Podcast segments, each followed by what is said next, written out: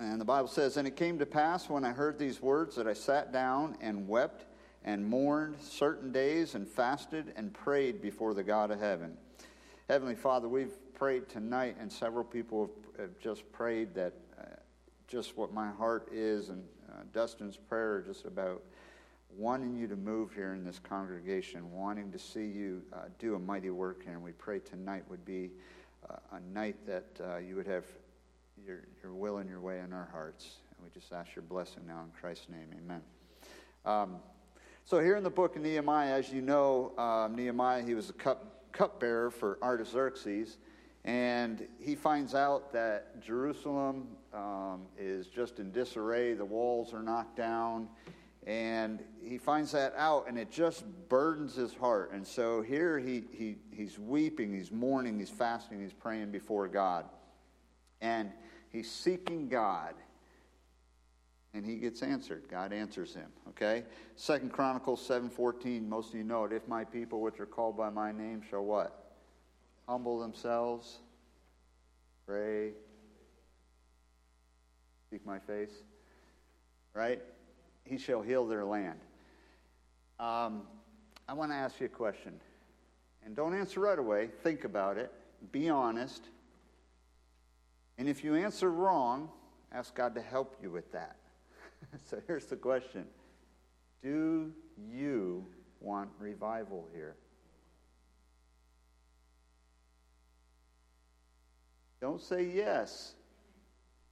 You're not willing to do what's necessary. And that's why I say if you said, eh, I'm not sure, or no, because you already know what's necessary, just ask God to help you with that. We should want revival. And I see God working. God's doing a work here. Um, you know, men's Bible study, Josh, you know, he's brought that message and he's excited seeing what, what, what God's doing. And, um, you know, I want to see it happen. I mean, how, how would, wouldn't you like to see a revival here at Bible Baptist Church? Marysville, Yuba County, United States of America. I don't know if you know it, and I haven't really looked into it. I, I looked online a little bit, but there's some revivals going on at a couple campuses in, in the United States right now. It's supposed to be full blown and, and going. I'm hoping it's the real thing. I'm hoping it catches. And went from Asbury uh, University, went to another one. I don't know where it's at now, but I mean, why not here? I mean, 11 people got saved at the jail last week. Let, on, on the men's side, 11 men got saved. Now, I know some people say, oh, well, that's jailhouse religion. You ever heard that one? How's that different from church house religion? Oh, well, they're desperate. You know, they're because they're in jail and they're desperate. So what you're telling me is you need to be desperate before you're going to move towards God. Is that what we need? We need to be desperate. I hope that's not what we need to, but we do need to get serious. Psalm 51:17 says, "The sacrifices of God are a broken spirit, a broken and a contrite heart, O God, thou wilt not despise." There's got to be sacrifice. It's not just going to come flippantly. You know, people pray. We've had, you know, people pray before God bring revival, but then we don't change. Really, we ought to be praying for repentance, right? We pray, bring revival. This, I always get ahead of my message, but think about this. You're asking for revival. I see how he almost falls off this sometimes. Is you got this right here, so you know there's something there, so you want to step forward. Um, you're asking for revival, but picture yourself literally going before God. What if God just translated you and you stood before God and you were allowed to bring your request? Would you bring that sin you're hanging on to? Hebrews chapter 12 and verse 1. Let us lay aside the weights and the sins that doth so easily beset us, and let us run with patience the race that is set before us. Would you bring even that weight? It may not necessarily be a sin, but you know it's hindering you. Would you bring that before God and hide it behind your back? God, you know, really would like to have this. And God says, Would you be willing to give up that thing that's behind your back? You wouldn't bring it to God, would you?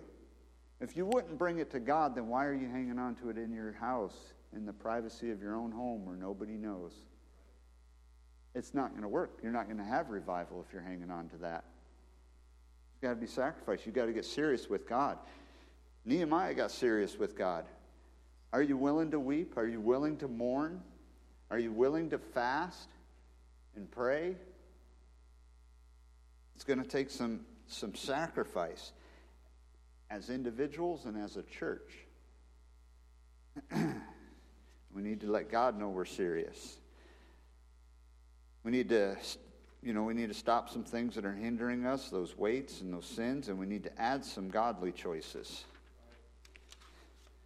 Nehemiah desperately wanted to help his people, so he began to seek God. And if you read the time frame, it didn't happen right away. It took a few months. So he's praying and he's fasting continually. You know, I thought about last week when Pastor, I'm trying to think if it was, I, I get my services mixed up. I don't know if y'all do that, but I don't know if it was during men's Bible study or it was during a service, but he was, he was talking about um, when he comes down and the people were asking the disciples to cast that, that devil out and they couldn't do it. And then Jesus Christ comes down and he casts it out. And they said, Lord, how come, why couldn't we do it? And he said, This, cometh, this kind cometh not forth but by prayer and fasting. He was all the time praying and fasting. It wasn't just a one time thing, it was a part of his life. Praying and fasting, fasting is a way of putting the flesh down. It's a, it's a time that you seek God. It's a time that you um, you don't do the normal things you would and have the niceties, if you would, the pleasures of life that you would. There's all sorts of different kinds of fasting. And some of you might say, oh, well, I can't fast. I have a health condition. Brother James shaking his head, no, he's got a health condition. You can fast. You can miss a meal.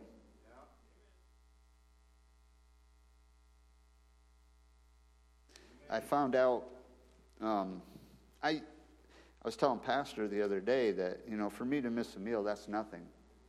So for me to miss a meal, that's not a fast for me. For me to miss two meals, that's not, that's not a fast. For me to miss three meals, that's not. I do that without thinking when I'm working. So it's got to be a little bit more than that for me. Maybe not for you. Maybe you do have a condition and you can only miss one meal. But there are other things you can fast from. There's other things you should fast from when you are fasting from food TV, internet, phones, radio.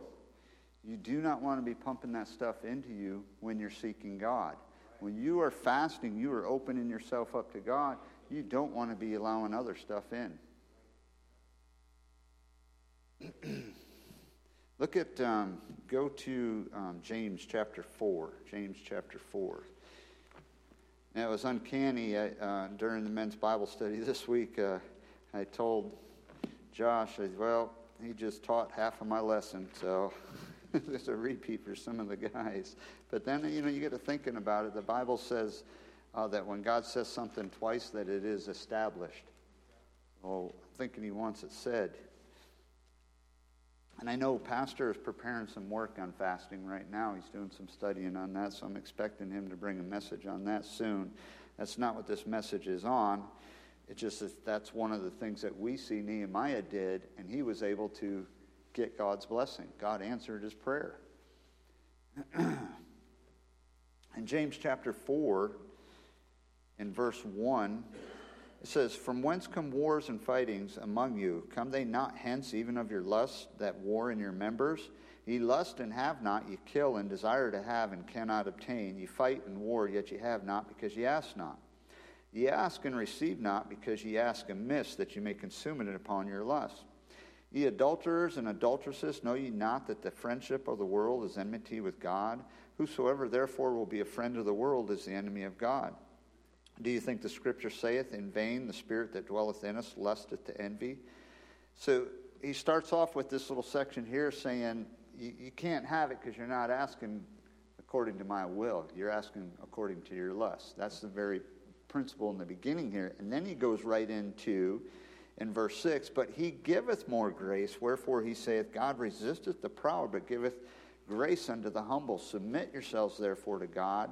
Resist the devil, and he will flee from you. Draw nigh to God, and he will draw nigh to you. Cleanse your hands, ye sinners, and purify your hearts, ye double minded. Be afflicted, and mourn, and weep. Let your laughter be turned to mourning, and your joy to heaviness. Humble yourselves in the sight of the Lord, he shall lift you up. Now, I, when I, I was preparing this message, I originally, and we're going to get there if, if we have time, um, I originally was completely in Nehemiah. But look at the look at the spiritual side right here of what's going on in Nehemiah. He's mourning, weeping, praying, fasting. It's all right here. Right here in James, where he's saying, Hey, look, you want God's blessings? The very beginning of it is answered prayer. And God says, I'll give you that. I'll give you, I'll give you these answers prayer, but let's do this here. Let's seek, he says, seek me. Seek him with your whole heart. Amen. Um, we need to, it, we know according to First John that if we ask according to his will, he heareth us. And if he hears our petitions, we have the things that we desire, right? We know that he hears. If we if we are asking according to his will, we will have that answer according to, to, to his, his desires when our desires are his desires. He says, I will give that to you. But there are some things that hinder that. Sin, right? If you, if you have um, un, unconfessed sin, um, that's going to hinder that. It's in Psalm 68 or 66, 18, I think. Um, that's going to hinder that. That's why he's saying right here, hey, draw nigh to God. He, sa- he says you double minded. What does that mean, you double minded? Why does he put that in there? He says, mourn and, and let your laughter be turned to mourning and weeping. Why does, why does he put that double minded in there? Because it's this God, please bring revival. What's on next? Yeah. God, please deliver me from this. Is. Oh, yeah. You know what I'm saying? The lusts of your flesh. He's, he starts off talking about that lust of the flesh. And it's like that in James chapter 1, where it says that if any man lack wisdom, let him ask of God, who giveth to all men liberally and upbraideth not. But let him ask in faith, nothing wavering, for that man is like a wave of the sea tossed to and fro. Let that not that man think that he shall have anything. He's not God says if you're double-minded, saying the, the, the context in James chapter 1 is talking about going through stuff, tribulations. And he says, if you want wisdom how to get through this, I'll give it to you. But do you really want to get through it? Well, who wouldn't want to get through it? There's a lot of people don't really want to get through their sin. They've gotten comfortable with it. And sometimes it's not even sin. Sometimes you just got comfortable in your lifestyle. Work takes a precedence over church. How often does that happen? And I'm not I'm not one of those guys. I think church is important. I really do. But I don't want to be legalistic and say, oh, if you miss that service, oh, you're just not right with God. No. There's liberty in Christianity, there's liberty with Christ. But where is your heart? Where is your heart? Is it, is it to be doing the will of God? See, God knows that. And that's why He says not to be double minded. You can't be praying for revival and then not do your part to see it happen. There's got to be some sacrifice. And it's different for different people, but generally speaking, I mean, you can nail some things down. We'll look at a few things uh, that are pretty much blanket, you know, the, the usuals. That's why I started off with that Hebrews, um, uh, the weights and, and, sins. It doesn't actually have to be a sin, it could just be a weight. Um, something, sometimes it's family. Sometimes it's school, sometimes it's work, sometimes it's uh, sports or entertainment, whatever it might be. And that, not necessarily sin, but it's something that is hindering you from getting closer to God. It's hindering you from being a soul winner. Some of you, it's the fact that you won't go soul winning.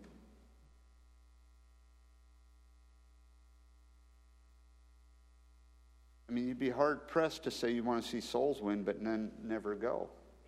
Could you imagine? I thought about this today. Could you imagine standing before God? I think I, I said this to you before, but could you imagine standing there and just, sorry, God, I couldn't win one. Can't imagine standing before the God of everything that died for us, saying, I couldn't win one. And I know it's not up to us to give the increase, it's up to God to give the increase. But I believe if you go, He'll give the increase. He will. Maybe not every time, but eventually He will. Um, you will see souls saved. And I've seen it happen. Sometimes we'll do a big push, and, uh, you know, it might be, I've seen it so many times where we'll, we'll do a certain, certain push for something, like just say an Easter Sunday or whatever, and we may not get a visitor from the visits we made, but then we'll have visitors come in from somewhere else. And people get saved that way. And, uh, um, you know, I, have seen that happen many times. But here in, in James chapter 4, he lays out some things that, that he says that we need to do. Cleansing your hands. And we're going to look back in Nehemiah and we're going to see some all of this in there. Um, In 2 Timothy chapter 2 and verse 4, the Bible says, No man that warreth entangleth himself with the affairs of this life, that it may please him who hath chosen him to be a soldier. Not getting entangled with the affairs of this life. And that can be a lot of different things. Um, but I just, I believe God wants to bring revival here. And so I, I believe that's going to mean, as individuals, looking at our lives and, and seeing what needs to go and what do we need to add. You know, we got a lot of good, and I'm not pointing anyone out in particular. So I'm not, if, if I hit somebody on something, I say, but we got a lot of people that are great givers. But I've never seen them here on Saturday for soul winning. Giving doesn't absolve you of your, of, of your part of winning souls. We've got people that are great teachers. But are you here for soul winning? Now, soul winning everything, a lot of churches preach it is. I don't think it is. Glorifying God is. That's our duty, glorify God. But we are to be winning souls and trying to, you know, add to his kingdom. That's, that's part of glorifying God. He that winneth souls is wise. Um, he's not willing that any should perish, right? But that all should come to repentance. He has no pleasure in the death of the wicked, but that they repent. We are the light of the world. Right? What does that mean? That, that, that men may what? Glorify God through what? Your good works that they're seeing. We're supposed to be living for the Lord. We're supposed to be that light. Amen? I got to flip a few pages because I always preach way ahead of myself. So, oh, I wrote so in James 4 6, it says that he resisteth the proud. And let me ask you something. Are you proud? Are you proud? Now, we might casually say, oh, yeah, everybody has pride. I'm proud. But we're talking about revival here. So, how would your pride hinder the revival here? So, if I tell you according to everything I read in Scripture, we can have a full on, full scale revival right here. I mean, it could break out tonight. I mean, I'm talking Holy Spirit filled everything. I don't know if you've ever been someplace and seen that. I have. It's amazing. I was in a congregation, I don't know how many people were there. I'm going to say I don't know, I'm going to say 500. I don't know. It may have been more, but there were people getting up from all the way across this congregation on this side and coming over here and getting right with this guy over here. And people were getting saved and coming down the aisles, and the Holy Spirit was just all over it. Why can't that happen here? So, do you have pride? He resisteth the proud. So I'm telling you, we can have that according to scriptures that if we pray according to his will, he not only hears us, but he will give it. He will answer it. He will give us the desires of our petitions.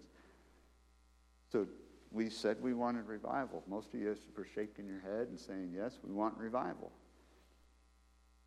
So we can have it. But are you willing to do what's necessary? Are you willing to seek him with your whole heart? Jeremiah 29 13 says, If you seek him with the whole heart, he shall be found, right? But seeking him with the whole heart means some things, doesn't it?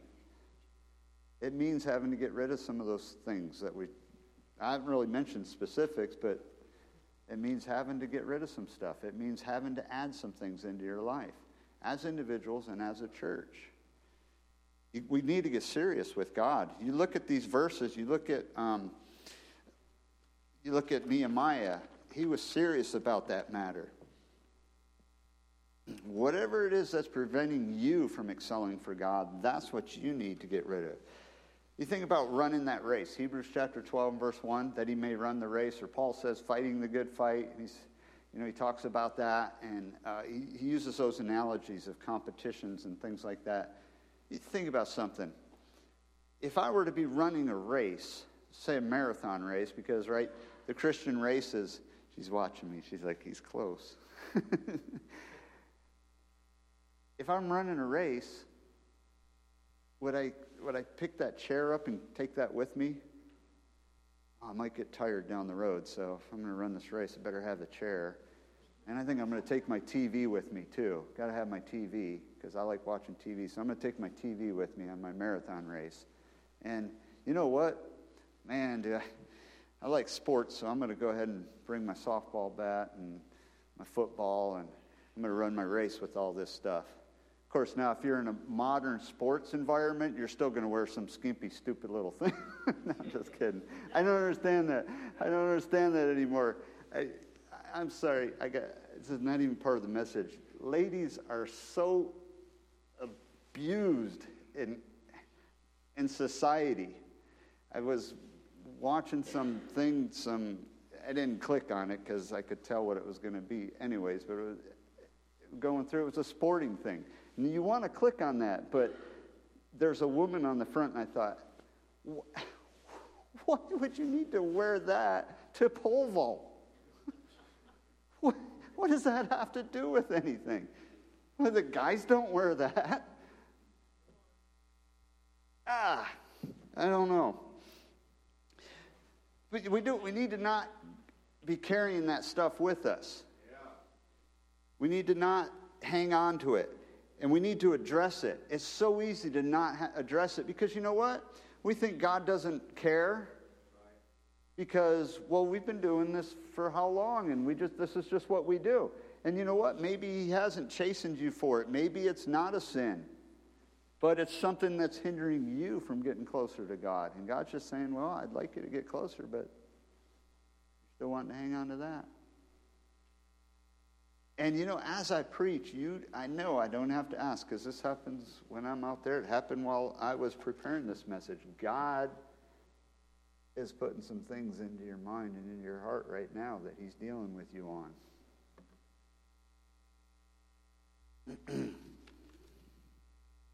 so, will you purify your heart?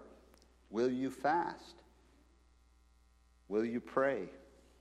Will you be afflicted and mourn and weep? Notice it says, let your laughter be turned. Let your joy be turned. You know why it says that? Does God, doesn't God want us to be happy? He said he came to give us an abundant life, right? So why does he say he wants you not to have this joy? Let your laughter be turned. What he's saying is he wants you to take, he wants you to get serious and be sober and understand that seeking God is a serious matter and the frivolities of life, the, the, the entertainment, the things that bring us joy, and, all, and, our, and the usual part of life, God says, okay, if you're going to get serious with me, we need to put that on hold for a little bit. Are you willing to do that?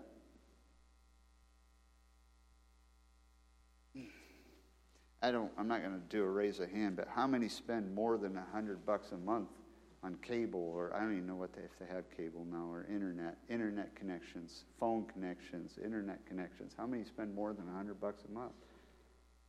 How many spend more than 200? I know people spend more than 400. What could that do for the church?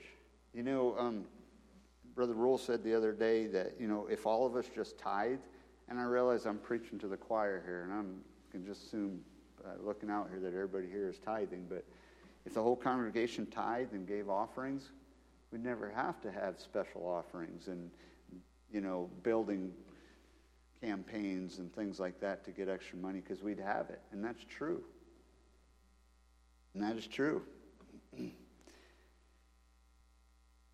so I asked you if you had pride. If you're not willing to purify your heart, if you're not willing to fast, if you're not willing to mourn, if you're not willing to do these things that we've listed and humble yourself before God, you have pride. Because I've already told you, if we were willing, He's willing for us to have full on scale revival right here, right now. If you don't, that's your pride. That's saying, uh uh-uh, uh, nah, we don't need that. I want to hang on to this. And God, there's nothing in the Bible says I can't have this. So it's you first. How important is it to you? Now, let's look at Nehemiah. I'm going to have to hurry along here, but um, go back to Nehemiah. And in chapter 2, I want to look at, I want to show you some parallels here. We'll just look real quick. I, am only doing this just so next time you read through Nehemiah, you could kind of look more for this and, and see how here's a real life circumstance where this happened, where God was blessing and, and how it happened, and then what happened during the blessing. So, this message is not only do you want revival, but it's also watch out. Because when God does start working, the devil does not like that. He does not like it when you get right. He does not like it when you get closer to God. He doesn't like it when you are doing things for God and getting active in your church and soul winning and tithing and, and have a joyful heart and, and, and you know, just uh, that the, the hilarious giving, as they say, and just to where you have a heart that is just overflowing. He doesn't like that, and he's going to fight back. In Nehemiah in chapter 2, um, now there's several places here um, where it starts off, but in, in chapter 2 and verse 17, he, he tells the, uh, the rulers, hey, let's build the walls up. And he, tells them, he tells them how God's hand was on him after he prayed and fasted. He said, God's hands are on, on me, so we're going to go ahead and do this. And they said, okay, let's do it. So they rose up to build and they strengthened their hands for this good work.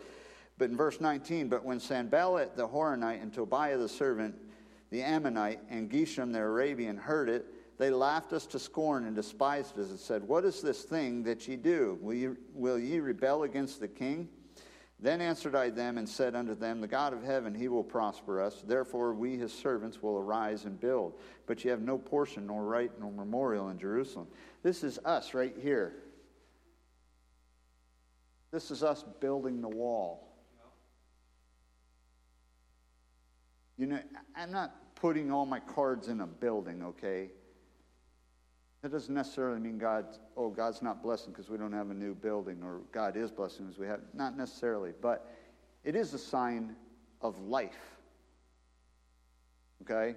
And, and redoing things, it's a sign of, of, of life. But this is, this is our wall that we're building. And so he says, hey, you got no part in it. There are going to be people that laugh. There are going to be people that don't believe in what we're doing here.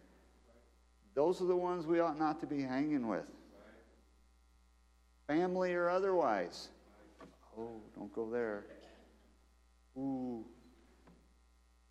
If they're not drawing you closer to God, I get it. It's family.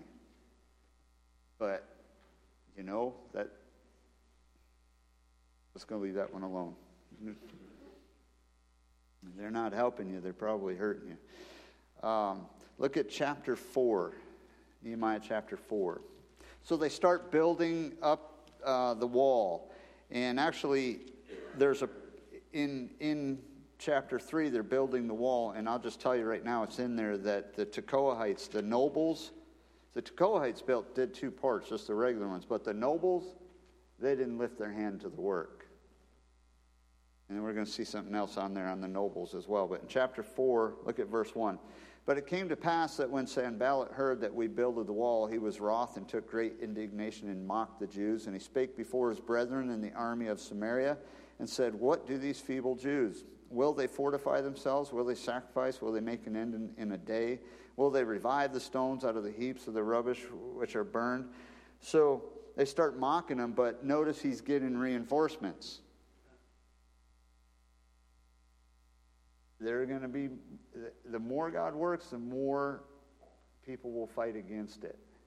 And the only thing I can say is when it happens, is just be praising God that you know, well, God must be doing something if the devil's fighting us. Amen. God must be doing something. Verses 7 and 8. Um, but it came to pass, and when Sanballat and Tobiah and the Arabians and the Ammonites and the Ashdodites, and I see there's more. heard that the walls of Jerusalem were made up and that the breaches began to be stopped, then they were very wroth, and they conspired all of them together to come and to fight against Jerusalem and to hinder it. Hinder it. So what did he do? He just quit, right? No, he didn't quit. Nevertheless, we made our prayer unto our God and set a watch against them day and night. Hey, get ready, the threats are going to come. And what did they do? They armed themselves. If you read down through the rest of it, they, he, he put people up on the wall to watch, and he said then from that day forward, there, one hand would, have, would be working, and the other hand, and the other side, they had a sword. Arm yourselves. Hey, this is a fight. Do you understand that? Just because you can't see the spiritual realm doesn't mean it's not there, folks. It is there. I mean, I mean, God talks about that as far as being born again. You can't see it, can you? Are you born again, Dustin? You sure? yeah. I believe he's saved.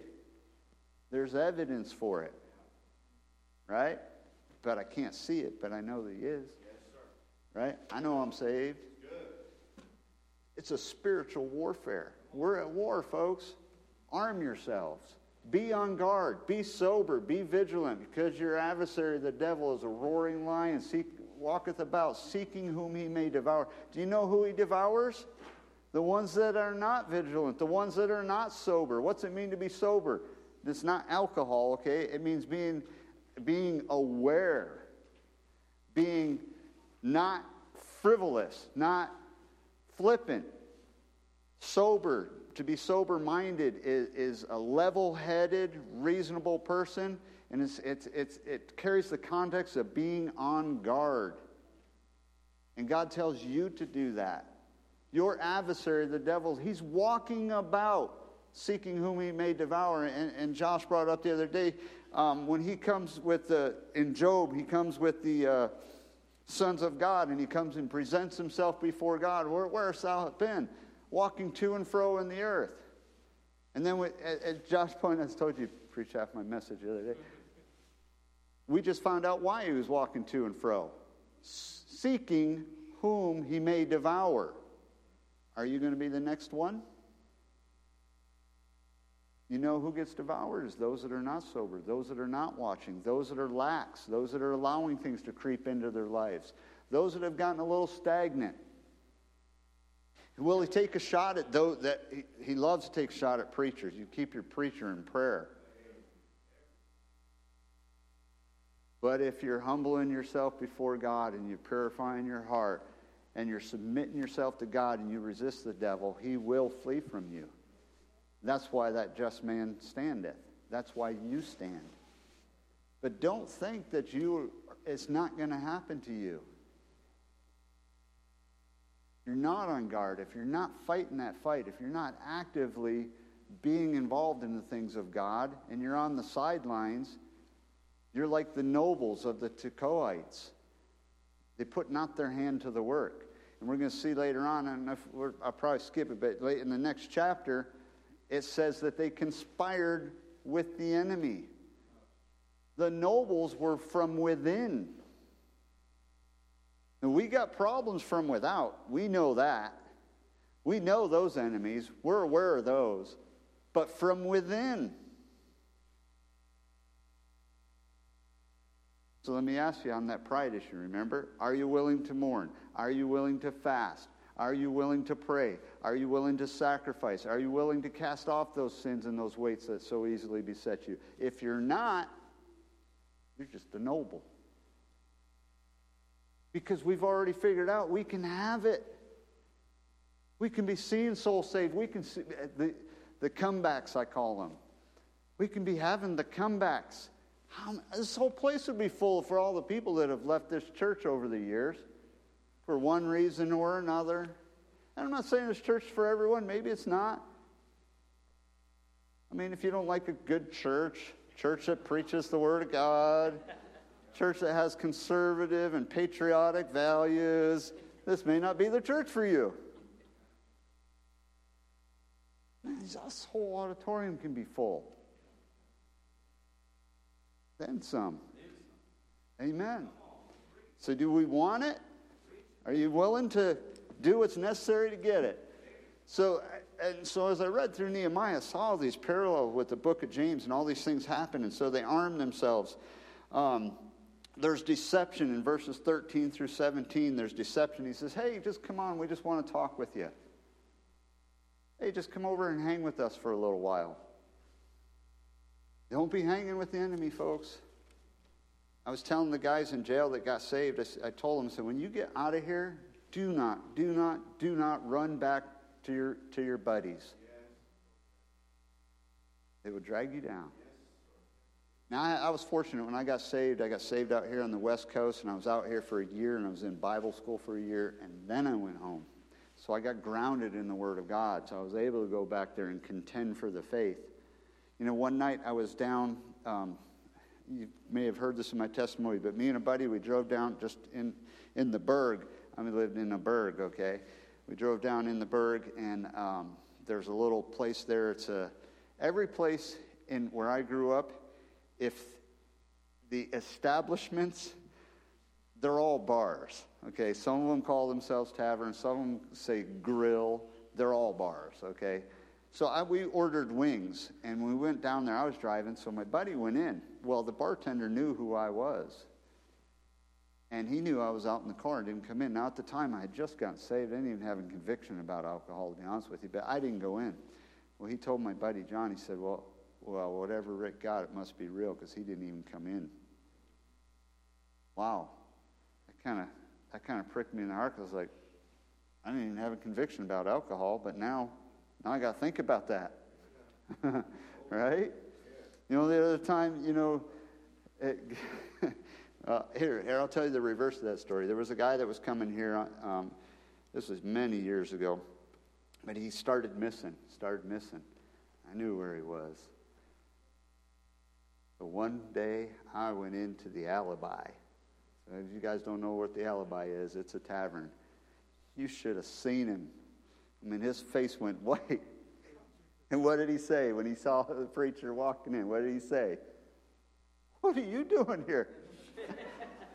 and I said, What are you doing here? Gotta give up some of that stuff. Um, let's keep let's get keep going here so we can get this done. But uh, I, I asked a question here. I asked, Where do you see yourself in, in the book of Nehemiah? You go through and you read this one built this one and this built this and you got nehemiah who's running the things. Then there's some with the swords and there's you know there's some that are, are building. And then there's the nobles that won't put their hands to the work. And then there's the there's some of them that are intermarrying with people they're not supposed to be. And there's even the priests. The priests uh, they they lost their consecration. They they married you know heathen. And you know, other things like that going on. Some are sending letters to, to, to Nehemiah and that kind of stuff. I wonder, where do you see yourself? know this, though, that when God starts blessing, just like in Nehemiah, and when and God's people start getting right, the devil doesn't like it. And now I want to, real quick, I'm going to go over what are your enemies? If I said three enemies, what are they? World, flesh, and the devil. And that pretty much comprises it, right? I mean, that pretty well sums it up. World, the flesh, and the devil. So, Matthew chapter 6 and verse 19 through 24. Eh, well, just for sake of time, you know the passage. We, we've read it a few times here. in the last few weeks, but you cannot serve God in mammon. Okay, mammon is avarice. It's the it's the inordinate desire. It's it's the uh, an overwhelming desire, a lust for things, for gain, for wealth, the world system. You want it all. That's what that is. And he says you can't serve both. You can't serve God and mammon, right? So the world, Luke chapter 4 and verse 5, the devil takes Jesus Christ up to a high pinnacle, right? And he shows him all the kingdoms and he says, If you fall down and, and worship me, I'll give you all these, right? There's an allurement with the world that even the devil tried to use it against Jesus Christ. God, I prayed, so I prayed to to God before we had service, and I was praying to God to clear this room of any wicked demon. So I'm going to make a stupid joke, which I wouldn't do if I knew the devil was here, okay? But the devil, he made the world. what? Oh, you can have all this if you worship me. Um, I made it. I made this world. what a stupid thing to do for Jesus Christ. But it shows you that there's, there's something there that, that, that, that inside of us that we want that. We want success. We want money. And you know, as Pastor said, there's nothing wrong with money, except that how much you want it, to the extent when it turns into a lust, when the work becomes more important than church. in 2 Timothy in chapter 4 and verse 10, Demas hath forsaken me for what? Loving this world. He just he went back into the world. And if you read about Demas, he was a very faithful helper of Paul. But what do we know about Demas? He quit the work and went back into the world. It can happen, folks. Um, in James chapter 4, we were already there in verse 4. If you're a friend of the world, you're an enemy of God. Now, what's that mean? It doesn't mean, okay, there's people that are outside this church we're friendly with. No, that's not what it means. It means that, that you're, you're um, intimate with the world. This is you. This is your worldly. You want these things. He talked about ye adulterers, adulterers and adulteresses. He says you're lusting after things in your heart. And he says, if, you, if this is what you want, you're an enemy with God. I don't want to be an enemy with God. But we have that old nature and, and we fight that. Look at 2 Corinthians chapter 4. 2 Corinthians in chapter 4.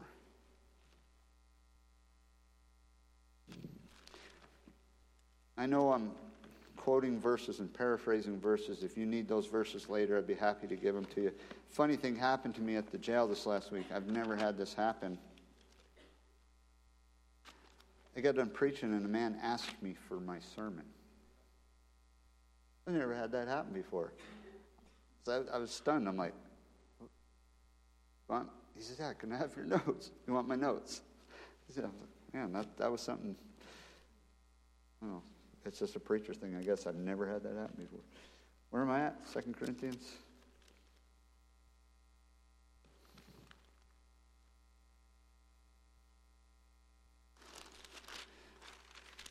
All right, Second Corinthians chapter 4, look at verse 4.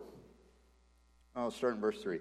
But if our gospel be hid, it is hid to them that are lost, in whom the God of this world hath blinded the minds of them which believe not, lest the light of the glorious gospel of Christ, who is the image of God, should shine unto them. And there's several things in this passage that we're going to look at. I'll mention a couple of them, then we'll, we'll get to them here at the end. But um, first of all, the God of this world. Now, if you're a friend to the world, you're at enmity with God, right? Who's the God of this world? That'd be the devil. That's Satan, right? So that's one of our enemies. Now, probably, like, obviously, the strongest, most intimidating, if you would, um, adversary, formidable adversary, but not necessarily the one that is the strongest in our life. Because let's face it, probably none of us in here have done combat with the devil. Right? but he is strong. He is formidable. Isaiah chapter, uh, oh, before we go there, so he's the God of this world. So we know that he's not, he's not on God's good side because we know that anyone who's a friend to the world is at enmity with God. We know that he's trying to hide, to blind people from the gospel. But we also know that the light of the, the glorious gospel of Christ, will, if it's allowed to shine unto them, can bring them to the saving knowledge of Jesus Christ. And what I'm getting at there is, he's the capital L light of the world, right? So it's talking about that right here. The light of the glorious gospel of Christ, who is the image of God, should shine unto them. But he's not on earth, is he? So who did he send in his stead? Those very words. You and I. We're the light of the gospel of Christ now. We're the ones that bring them the gospel, aren't we? We're the reflection of Jesus Christ. Isaiah chapter 14. I want you to see something here. What time do we normally get done? I'm probably over already, ain't I? Isn't John like, yeah, you are? That's funny. I don't even know because I'm always facing this way and I don't even look at the time when he's preaching. This feels like feels like we're over. Isaiah 14 and verse 12. How art thou fallen from heaven, O Lucifer, son of the morning? How art thou cut down to the ground, which didst weaken the nation? For thou hast said in thine heart, I will ascend into heaven, I will exalt my throne above the stars of God, I will sit also upon the mount of the congregation in the sides of the north. I will ascend above the heights of the clouds, I will be like the Most High. Okay, so here's Lucifer. Lucifer, the word means light bearer. Oh, coincidentally, we're the light bearers. We took his job. He was the covering cherub. Ezekiel chapter 28 says, calls him the anointed cherub that covereth. He was over the throne of God. He has gems built into him. The light of, of Jesus Christ would come off of him and hit him. And, and this is theory, but I think it went throughout the universe. But he was in, because of his beauty and his wisdom, he got full of pride. And he lost his job. And guess what you're called? The sons of God. You are called the sons of God, the children of God. And guess what your job is? To reflect Jesus Christ to the world. We took his job. And he hates you for it. He's a liar, a slanderer, an adversary. He's an accuser of the brethren. He's a murderer from the beginning. He's, a, he's subtle. He casts doubt on God's word. He can be transformed into an angel of light, so he's a deceiver. As a roaring lion, so he's powerful. He can cause, cause people to, to fall. The Bible says, be sober, be vigilant, and resist him. Humble yourself to God and resist him. He that is in you is greater than he that is in the world. You got the Holy Spirit of God in you.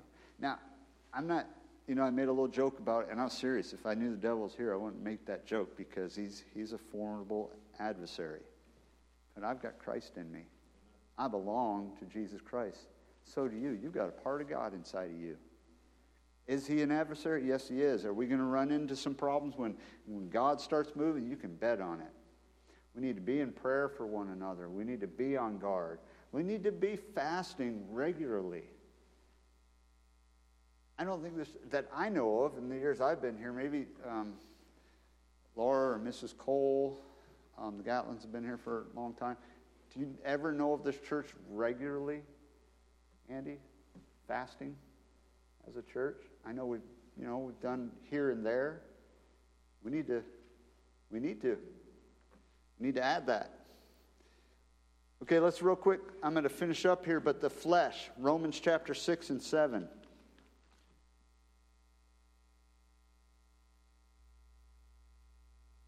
Romans chapter 6 and 7. I'm just going to give you a, uh, kind of an overview of these two chapters. Now, the flesh is your enemy that I said is probably the strongest because that's the one we deal with day in and day out. I mean, that's the one that, that is most prevalent in our life that we're going to be dealing with. So in, in Ephesians chapter 4 and verses 17 through 24, the Bible talks about putting off the old man, putting on the new. Right? We're supposed to put the old man off. In chapter 6 of Romans, you have what Paul is describing as the old man in verse 6, knowing this, that our old man is crucified with him, that the body of sin might be destroyed, that henceforth we, what's that next word? Should not serve sin. Do you see that? There's a choice there. So we're crucified with him. We're to reckon ourselves to be dead indeed unto sin. That reckoning is an accounting term and it's it's um, it's it's making everything correct in the accounting in the columns and everything's reckoned right? Everything is it's squared away there's no doubt about it. And that's what that's what god says you're to do reckon yourself to be dead indeed unto sin. Hey you're saved you've put on jesus christ you've been buried with him in baptism the like figure of it right? And raised to resurrection of life. Why are you living to the old man why are you feeding the corpse? Why are you doing the things of the flesh? It can just be a TV show. You can't turn the stupid thing on now, even, even kids programming. I had a friend of mine, lost guy. I, don't know if I ever gave this testimony. Some of the guys have probably heard. He's a, a lost guy, a trooper in South Dakota that they were watching. Um, I may have the name wrong, but Supergirl, the girl version of Superman. And of course, one of the main characters is a lesbian. And she's getting married, and his little girl, I don't know how old she was, but she says, But daddy, where's her husband? Not recognizing that the girl, the girl was the husband or whatever. And this lost guy said, Not watching that. Turned it off. It was done. It's all over in our society now, all that kind of stuff. Why are we pumping it into our heads? Why do we got to participate in it? in verse in chapter so he says to uh, verse 12 let not sin therefore reign in your mortal body that you should obey it in the lust thereof neither yield ye your members as instruments of unrighteousness unto sin but yield yourselves unto god as those that are alive from the dead and your members as instruments of righteousness unto God. Amen. You just got to yield to God. Yeah. Woo! He wants to use us as instruments of righteousness. Amen. Me? Y'all like, yeah, that's crazy. Amen. I, I believe it. I mean, it's, it's, it's amazing. We just got to yield ourselves to God, and He wants to use us. Amen. He uses the base things of the world to confound the wise. Amen. He wants to use us in that way. You just got to reckon yourself dead indeed unto sin and alive unto God. You're a child of God. Old things are passed away. Behold, all things are become new. We don't live that life anymore. Don't let it start creeping in. Don't let anything hold you back. And in chapter 7 of Romans, Paul goes on to say, The things that I would, I do not. The things that I would not, those I do. Who shall deliver me from the body of this death? He says, Oh man, I'm stuck in this stupid flesh. Ah, sometimes I, I want to. I want to get up and go Saturday. I want to go soul winning, and then I didn't do it. I stayed home and I watched the baseball game. Ah, he says, ah, that stinks. This is the Apostle Paul. Woo, we got hope. If Paul had struggles, Come on. That means we're going to have some struggles. But at the end, he says, I thank God. I thank God through Jesus Christ our Lord. That's where the victory is. Claim the victory, folks. Claim the victory. Yeah, there's some stuff we got to put off. There's some stuff we got to put on. But I ask you again do you want revival? It's, it can be here. We can have it. We can make some changes as individuals and as a church. Amen? I'm in. Are you in? Amen. Let's pray. We'll, we'll close up here. Lord Heavenly Father, to you be all the praise, honor, and glory. Anything you do here in this church, everything you have done in this church in the last 50 years, it's for your honor and glory. We give you all the credit. God, we are praying from our hearts. Do a work here tonight. Do a work in our hearts. Help us to cleanse ourselves, to purify ourselves, to seek you with our whole heart. We're just flesh. God, and we do have those same struggles, just like Paul did. And Lord, we confess them to you. We ask you to forgive us where we have fallen short. Ask you to help us to reach higher and ask you, God, to do a work in this church and in this community, in the Yuba County Jail,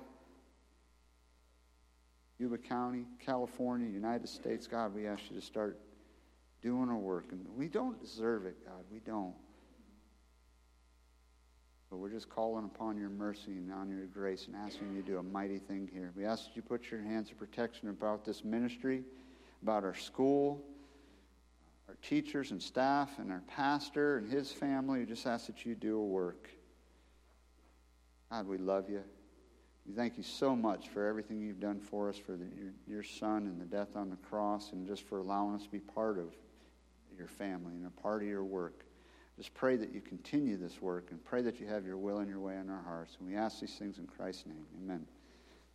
Amen. Well, we are dismissed because the preacher went long.